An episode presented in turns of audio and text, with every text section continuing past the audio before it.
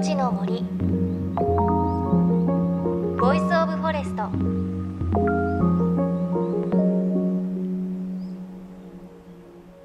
おはようございます。高橋万里恵です。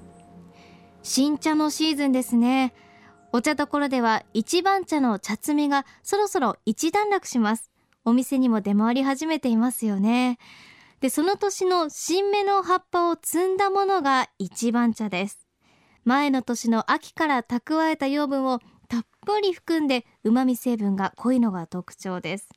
あの低めの温度で旨味を上手に抽出したお茶っていうのはこうちょっと出汁の味に似ていて本当美味しいですよね。さあそしてお茶というとこの時期我が家には静岡県の掛川に住んでいる友人から新茶が送られてきて家族で楽しんでいます。なので新茶が送られてくるとああまたこの季節やってきたなと感じています。さあ JFN38 曲を結んでお送りします。命の森 Voice of Forest。この番組は森の頂上プロジェクトをはじめ全国に広がる植林活動や自然保護の取り組みにスポットを当てるプログラムです。各分野の森の賢人たちの声に耳を傾け森と共存する生き方を考えていきます。今週は先週に引き続き探検家で武蔵野美術大学の教授関野義治さんのインタビューをお届けします。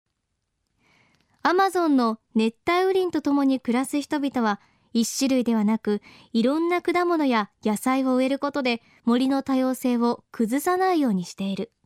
そしてそれが森とそこで暮らす人々の生活を持続可能なものにしている。先週はそんなお話でした。では具体的に森の中には一体どれほどの規模の多様性があるのか。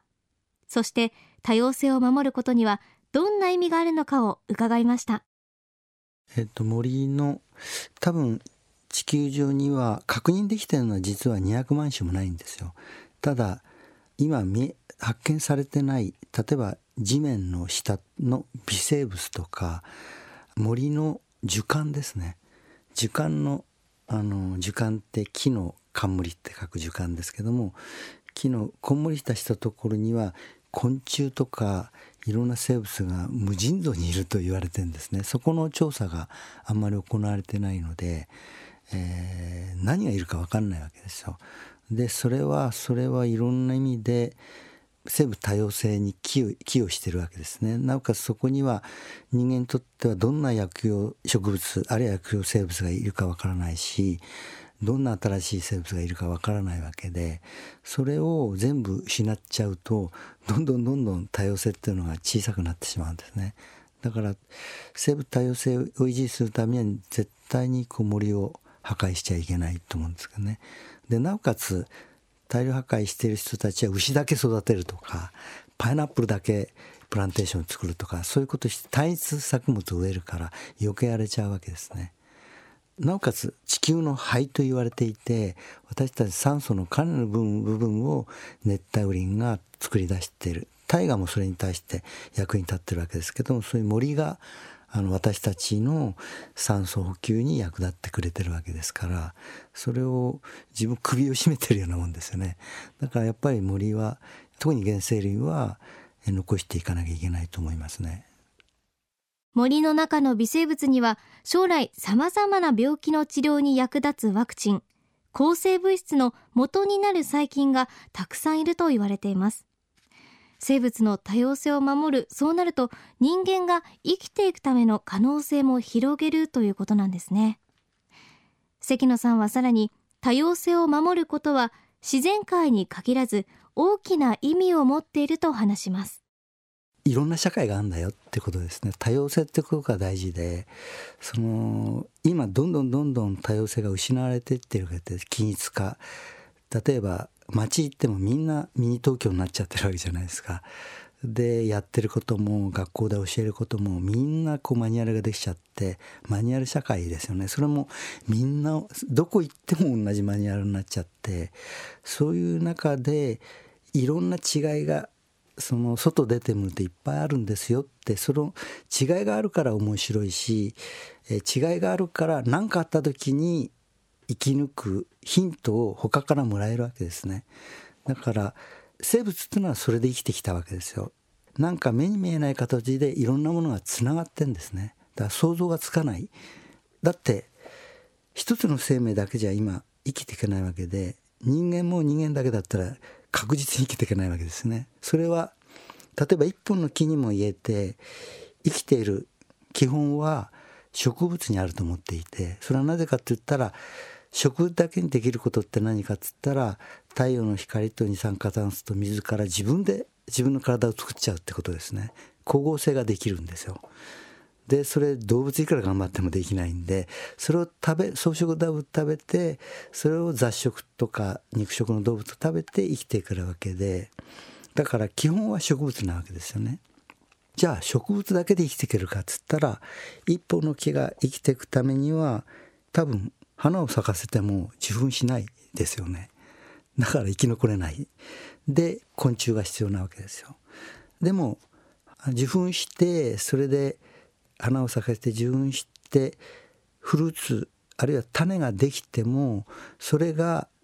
運んでくれる人がいなかったらそこにバラバラバラって落っこって真下に落っこってるだけでそこに集中して同じ植物が成長すると共食いというか栄養の奪い合いで結局滅びてしまうわけですよ。それを鳥とかあるいは昆虫とか他の動物が食べてくれてうんことして種は消化しないですからしないようにできてるわけですね。で遠くまで行って種をばらまいてくれるから生きてるわけですね。だからもう一種類の木だけでも本当に何十種類あるいは何百種類の動物が必要になってくるわけですよ。それが全部のあの木だけじゃなくて他の動物もそれが言えるわけですよ。だから本当にあの見えない見えない形でいろんな生命がお互いにこうつながり合ってあるいは助け合って支え合って生きてるのが微妙なバランスで生きてるのが私たちの生態系なんでそういう多様性っていうのが大事だってことをやっぱり知らなきゃいけないと思うんですよね。でそれは生物の多様性なんですけど文化も同じだと思うんですよ。いろんな文化があって違いがあるのは当たり前なんです違う環境に住んでった。それが人間の特徴ですよね。あの猿は一番北行ったの日本猿ですから下北ですよね。あの温泉に入ってるあの優雅な スノーモンキーが一番北に行ったわけですけどもやっぱり人間の特徴はそれをさらに超えちゃって北極圏まで行っちゃったりで世界中住まないとこはないほど広がったっていうのが人間の特徴なわけですね。だからその地域地域によって着るものも違うし食べ物も違うし住むところも家も違うってのは当たり前なわけで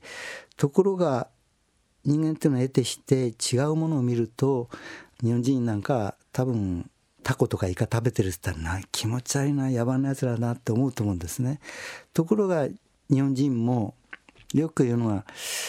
昆虫芋虫食べてる？何それ？気持ち悪いなとか野蛮なやつとか言ったりするんですよ。でもそれはそこで食べるのに一番いいものを探したらそれになったわけでその人にとっては美味しいわけですよね。そういう違いができるのはこれだけ広がって住んでるのは当たり前なわけでどんどんどんどんこう地球は狭くなって違う文化の人が一緒に住むようになるわけですね。で交流も大きくなる。その時に違いをこうバカにしたり軽蔑したり劣ってるもんだと見るんではなくて違いを評価し合う認め合うことによって生きていかなければ絶対うまくいくわけないんですね。それがなんかそうじゃない今違いをば違いによってって差別したりけなし合ったりそれによって戦争まで起こったりしてるのでそれは違うんだろうなと思うんですよね。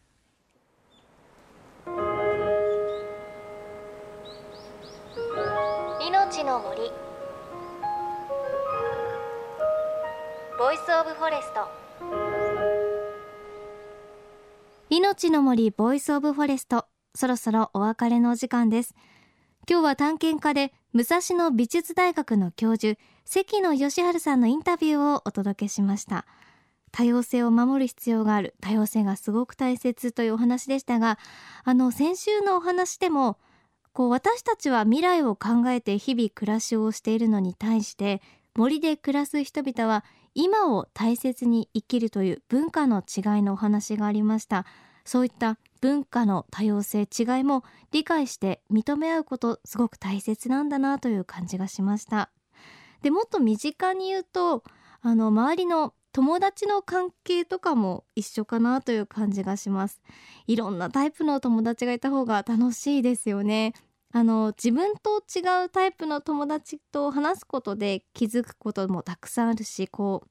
自分と違うからこそ補い合って助け合えて友達の関係ってうまくいくし面白いのかなという感じがします。さあそして関野さんは上野の国立科学博物館で開催中の特別展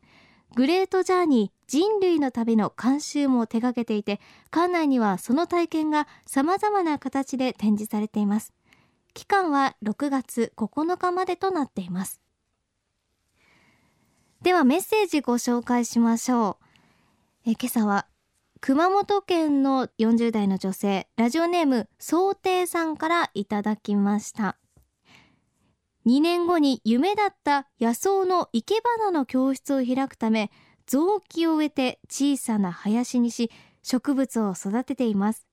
森の頂上プロジェクトを知りとても感激しました。阿蘇のクヌギやコナラの苗を東北の植樹に使ってもらえたらと思いメールしました。ということでメールありがとうございます。ただあの森の頂上プロジェクトなんですが今のところはその土地本来の木。潜在自然植生を植えるということをやっているのでちょっと阿蘇のクヌギやコナラを植えるのは難しいかもしれないのであのぜひ熊本の地元に植えていただいて成長を楽しんでいただけたらなというふうに思います。